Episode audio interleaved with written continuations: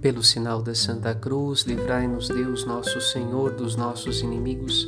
Em nome do Pai, e do Filho, e do Espírito Santo. Amém. Somos exortados por Deus à perfeição do amor, e a perfeição do amor se concretiza no dom de si ao próximo. O dom de si tem sua expressão mais genuína no matrimônio, onde, abençoados por Deus, o homem e a mulher têm a possibilidade de se entregarem um ao outro como um presente, o presente da própria vida e um presente de Deus. Daí a sacralidade da união matrimonial enquanto expressão humana da perfeição do amor. Jesus não se aborrece de os fariseus o provarem com seus questionamentos vazios.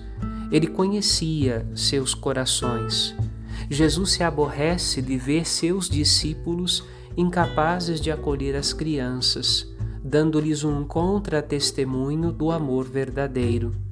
Que os fariseus vivam de modo incompatível com a fé, isto já era esperado. Que os discípulos fiquem surdos ao ensinamento de Jesus, que tem dedicado a vida para dar-lhes o exemplo da caridade que conduz à vida isto é inadmissível. Pedimos ao Senhor um coração dócil como de uma criança para ouvirmos a Deus como verdadeiros discípulos. Santo Domingo, Padre Rodolfo.